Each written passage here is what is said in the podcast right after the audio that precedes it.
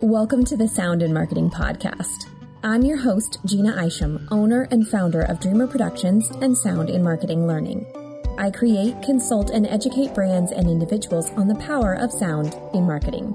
To learn more about sound in marketing, check out some great resources, take some courses, and join a cool community, go to soundinmarketing.com. If you're a brand that needs help navigating the sound space through research and or consultancy, or you're looking to create sonic branding, go to dreamrproductions.com. That's D-R-E-A-M-R productions.com. Now onto the show. For this season, I wanted to focus on definitions because if you don't fully understand the industry, it's harder to navigate it and harder to ultimately succeed. And that's why every episode will start with what is. Ideally, you can scroll through the episode titles and decide what specific voice topic you want to focus on for the next 15 or 20 minutes. Today, we will be defining social audio with a very special guest, Ahmed Bouzid from Witlingo. Dr. Ahmed Bouzid is founder and CEO of Witlingo and previously head of Alexa's smart home product at Amazon. Dr. Bouzid holds 12 patents in the speech recognition and natural language processing field and was recognized as a speech luminary by Speech Technology magazine and as one of the top 11 speech technologists by VoiceBot.ai. Welcome to the show, Ahmed. Thank you so much, Jeanna. I'm very happy to be here with you and thank you for inviting me. Absolutely. Um, so why don't you go ahead and start talking about uh, Witlingo and what you do, and we'll get into this whole social audio experience. Yeah, absolutely. So, uh, Witlingo is a Washington D.C. based. So we're based in McLean, Virginia, just outside of Washington D.C.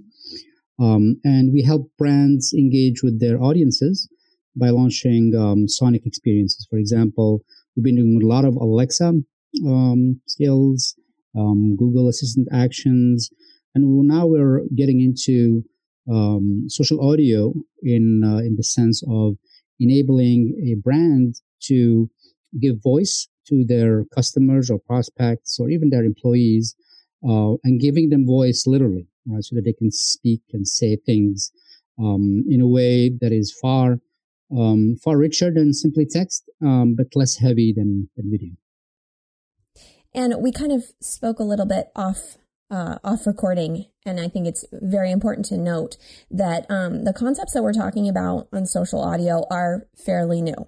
And um, we both agree that it's not really been tapped yet. People are starting to play with it, but we're not entirely sure what it looks like yet. So, what could you define social social audio as at this present time, and where do you see it going? Yeah, exactly. So uh, social audio is, an emerging concept. Um, and I think it describes uh, platforms and products that uh, enable users to connect with each other um, and engage each other using voice. So uh, the most famous ones are Clubhouse, Discord, uh, Twitter Spaces, um, where users not only engage in voice centric conversations, but also discover other users uh, who use the, their interests. So that's the social dimension, right?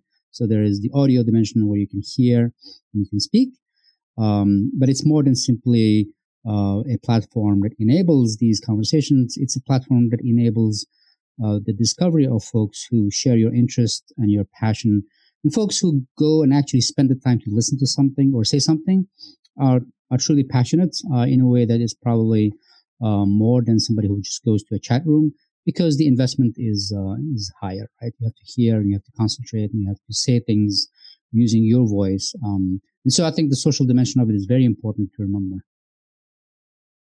I, I've been on Clubhouse for several weeks now, and uh, now that it's on Android, thank, thankfully, um, and it's funny because it's a it's a social audio app, and yet I am still retraining myself to not look at my phone you know? So I'm on there, I'm listening, maybe I'm engaging, I'm on the stage talking, and I have to look at the little bubbles. I have to look at the people. And it's it's so interesting how we've just kind of ingrained in us that we have to do the visual and the audio. Uh, and it just gives me this thought of we're we're still just barely on the cusp of this because yeah, yeah. if I feel like I still have to look, then is it truly audio only? Yeah. Do you have no, any thoughts on that? No, that's a great point. That's a great point. I think that's definitely a, an area of innovation, right? Um, so, uh, you know, whenever I think of a product, um, I always try to imagine the experience, right? What should the experience be, um, ideally, right? So if I am preparing food, um, or I don't know, I'm raking leaves or um, whatever I'm doing, where my eyes and hands are occupied and where I have AirPods in my ears, right?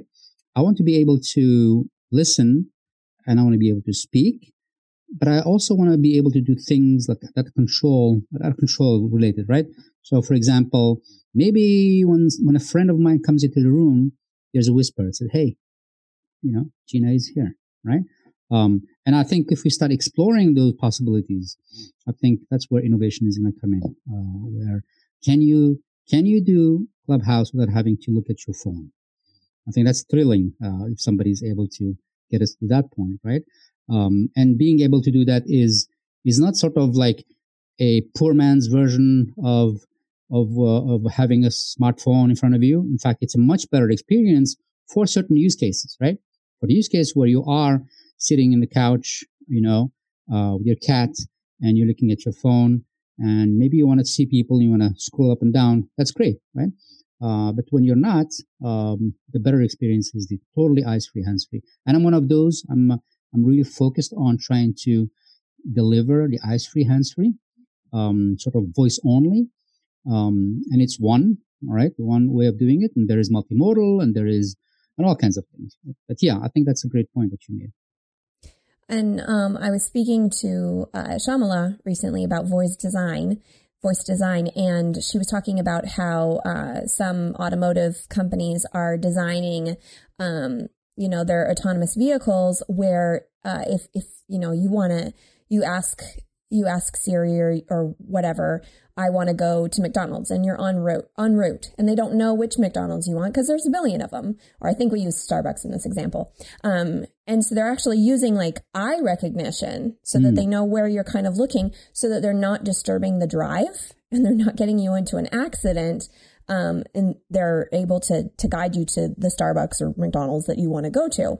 And just going back to the clubhouse example, um, it's very hard for me to really do anything when I'm on Clubhouse because it's like watching, listening to a podcast. I can't do anything else. I have to listen. That's just how I'm wired. Mm-hmm, mm-hmm. But if there was a functionality on, um, like the, the Clubhouse idea of just chit chatting while I'm driving, and maybe there was like a wake word or something mm-hmm. like that, or they could recognize that I wanted to say something. So I wouldn't have to touch my phone. I can be listening and driving at the same time and say, I want to interject and say something. If there was a way for me to unmute, say my thing, and then mute again without ever touching my phone, and I'm just continuing, I think that that would be a groundbreaking thing as well. I mean, that's where voice, uh, voice user interface design comes in, right? Uh, that is very tricky, right? Uh, I think very tricky both in terms of designing the experience, but also in terms of implementing it, right? Because because um, voice is so time dependent, right? So just like a second or half a second of a you know of a you know of, of, of not doing it right uh, would create a little bit of a chaos, right? Um, and so and I think that's why one of the reasons why you know Clubhouse went on and went on, on the iPhone first um, because the iPhone is very controlled in terms of uh, there's only one way of doing it, whereas the Android has many ways of doing it, right? Lots of devices and, form factors. And the challenge that they solve with the iPhone is not trivial at all, right? I mean, you could have rooms with thousands of people listening. So bandwidth and audio and VoIP and all that, those are not easy problems to solve. And so that's why it took them quite a bit, a long time to get to the Android version, which is not typical of of just regular app. Usually they, they have the iPhone first or the Android first, and then maybe a couple of weeks later they have the other one, right? So yeah, um, so I think I think it is it's a hard problem, but all worthwhile problems are hard, right? All worthwhile problem uh, worthwhile things are are hard to solve. Um, and I think um, I think that's where the innovation will push. I think where we are today is still very much heavy on visual. Um, I think all of us sort of grew up with visual um, and we're talking about your kids who are, you know, the next generation. I think they will, I think they will be where, which is great because they will be living more like we lived before the introduction of the smartphone, where we sort of you know, interacted with the world naturally. You know, you know we walked and we saw. We looked up. we looked up, right?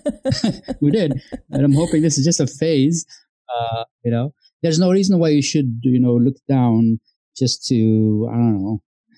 Especially when you're crossing the street. Oh, yeah, mean, yeah. A lot of innovation is going to come in, and again, these are hard problems, but I think they're all solvable. I always go back to the internet and when yeah. the internet came out, I was not an early adopter. We, uh, I think we had a computer at one point, but that was because my dad all of a sudden had to start typing his reports. And so my mom helped him for work because he couldn't type. And, um, the internet was something that you'd go to the library and check out time mm-hmm. and you'd wait, you'd get 30 minutes and you could load two pages. Like that was what I remember the internet being. And I'm sure that I looked at that going, what is the point of this? This is just a waste of time. Like, what's the point? And I remember there's even a clip of, I think, Bryant Gumbel mm-hmm. on Good Morning America where he's like, what is this internet thing that everybody's talking about? And you see something like that, and then it just exploded. And now, I mean, I can't imagine my, I couldn't do what I do without the internet. Um, I, I feel like that's going to be the same thing with these new platforms for audio. It's just one sense of the internet, honestly. Absolutely, absolutely, yeah. And I think, um, and I think the, I think we we are at the beginning of something um, big, not only with audio but other things, right? I think other things that uh, are going to just push the envelope uh, in terms of being able to communicate eff- effectively, efficiently, being able to do a lot of things that were very expensive before, right? I think with the introduction of AI, like somebody was pitching me, for example, what was it? Uh, an, a bot that will write blog posts for me. Okay. Mm, mm-hmm. SEO, right? Um, and, and so the discussion was, okay, that sounds interesting. Um, but what's, let me, let me, let me read one of these, right? Um, and when I read it, it was clearly coming from a robot. But I think in a year or two, I think that's going to change us. I think it's going to be, I think it's going to read well and because natural language is pushing. So those kinds of things where uh, everything is up for grabs in a way. All those things are going to be very disruptive, um, and I don't think we have enough imagination to, uh, you know, to foresee what's going to come uh, as a result of that. I mean, we couldn't. I mean, the internet was in front of us. I remember me too, right in front in front of us, and we couldn't tell what this thing is. I remember YouTube, right? I remember YouTube was, I was like, this is this is nonsense, right? You, people are recording videos and then uploading them, and, and then because the videos then were just people, you know, it was it was nothing interesting, right? And so we didn't have enough imaginations to say, okay, what if there was a lot of interesting stuff, right? so I think I'm just pointing to the example of our imaginations are so limited that it's you know it's almost futile to to try to think beyond maybe two years now or maybe one year because I mean, like uh, Clubhouse came out in early 2020, right? In uh, as beta, as uh, closed beta. Nobody knew about it until towards the end of 2020 when it sort of took off, right? Uh, and nobody was talking about social audio. Everybody were talking about about certain aspects of it here and there, but it never crystallized in our head as okay, oh, so it's a place where people go and they talk to each other and they discover each other. Now it seems pretty obvious, right? but it's you know, again, we are so limited in our imagination, uh, being able to predict. Um, anyways, but it, but that makes it exciting, right? So who knows what's going to happen around the corner? That's why one has to just be agile, right? Right. And, and try things out. You never know what will take off. And also, like, I think your imagination thing is spot on because um, this is not just limited to usage on the internet. This is on applications on phones. It's also on smart devices because I think that there's an aspect of social audio that definitely isn't tapped yet on smart speakers. The the the drop in feature that they have. How could that be more utilized? Can they make it into either a clubhousey kind of thing, or could it be its own thing entirely, like its own application. I, I guess it would still be called an application on a smart speaker, but yeah. I'm not sure because I, I see the the smart speaker as this um, easier to swallow idea for people that don't understand voice assistants or voice AI or any of that stuff. Like you have your smart speaker in there and you've been told, oh, I can add to my grocery list. I can listen to music. I can do trivia. And so you've got some usages for it. And I feel like if people can develop something off of that fundamental understanding of this device I can talk to, yeah. maybe they can accept more. I'm not sure. Yeah, yeah, no, no. I think I think you're right. Uh, well, uh, just uh, for the record, right? Um, uh, Amazon has a feature called drop in, right? Mm-hmm. Um, uh, for for for for your context, yeah, right? So you can drop. I can drop in on to if you give me permission to drop in, right? Um, and so I think that could be the if they uh, probably they are right.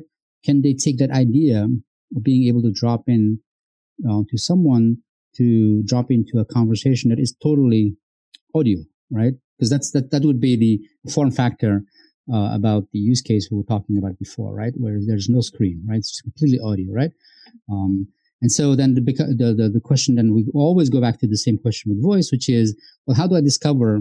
Because in the app, you can see, okay, you can see the conversations that are taking place. Oh, this one is, and you can search, you can search and you can find Bret Kinsella is talking on Friday at three, right? And Jody on Wednesday at three and you can decide, you can schedule them. So you can do all those things, right? But it's, if it's pure voice, um, how are you going to do that, right? Um, so I think discovery again comes back it comes to voice. Uh, but I can see the form factor of the smart speaker being a very strategic place where one can start these audio only. You might say, I want to listen to anybody who's talking about, um, I don't know, about the about the Seattle Seahawks, mm-hmm. right? Um, and it says, okay, I have three conversations, one from this person, from, from this and that and that. Which one you want to listen to? This one. And they start listening, right? And then if they have, I think the, the, hardware is there or the, the, features are there, you might be able to say, okay, I want to say something. Say, well, you are, um, you are three in the queue, number three in the queue, right? Mm-hmm. And then 30 seconds before say, okay, ready, get ready. It's going to be you. And then ding, ding, your turn. And then you talk, right? Uh, and something like that. So I think you are brainstorming already the solution. Well, I mean, like the more I think about it, I'm just like, uh, one thing that that needs more thought process is not just uh, functionality of devices, but where are those devices located, and what do yeah. you generally do in those locations? Exactly. So, like, uh, you know, me and um, people that are uh, a generation behind me or a generation behind that would be more comfortable speaking in their living room than speaking to their phone or speaking to their computer. Yeah, it's more natural. Even though there's nobody there, that that's the part that they'd have to get over. But like having that action in a common place where you do yeah. that action yeah. Makes I agree. sense. I mean, yeah, I mean, I mean, you're spot on in, in my opinion, because uh, this thing that we just described is sort of the, the combination of two things that um, that generation is very familiar with, right? Number one is the radio, mm-hmm. right? And number two is the conference call right? Three, four, five way conference call, right? So it sort of brings those two together. So you're listening to a show and you're able to participate in a show, right? Mm-hmm. Um, and that's the only, I think that's sort of the, the leap there. But the rest uh, is sort of, you know, uh, what has existed already. I think it'd be, be great to, to lean on that stuff, right? Um, I mean, uh, people are calling uh, clubhouses like the new radio, which is true. Uh, and they're calling it also the new conference call, which is which is true, right? Because you're just getting people together and you're listening to each other talk. And um, but as they say, there's nothing really new under the sun. But still, we managed to create new things, right? By just reconfiguring things, right? Repackaging well, them. Yeah. Yeah. And I had a friend in college, um, cause, you know, I, I have a I'm a composer. I write music. And she was always baffled by that. And she goes, How do you come up with more songs? There's so many songs out there. How is there another one? So it's like, it's just freeing yourself from the, from the idea that this is it. Tune in next week to the Sound of Marketing Podcast for the conclusion to our conversation. And don't forget to subscribe to the podcast on all the major podcast channels. Share with your friends, follow, and rate. Spread the word because, well, more people should know about this stuff. I know you know that now. For any other inquiries, you can find me at Dreamr Productions, that's D R E A M R Productions.com, or soundinmarketing.com, LinkedIn, Twitter, and Facebook. You can also email me at Jeanna, J E A N N A, at dreamrproductions.com. All links will be provided in the show notes. Let's make this world of sound more intriguing, more unique, and more and more on brand.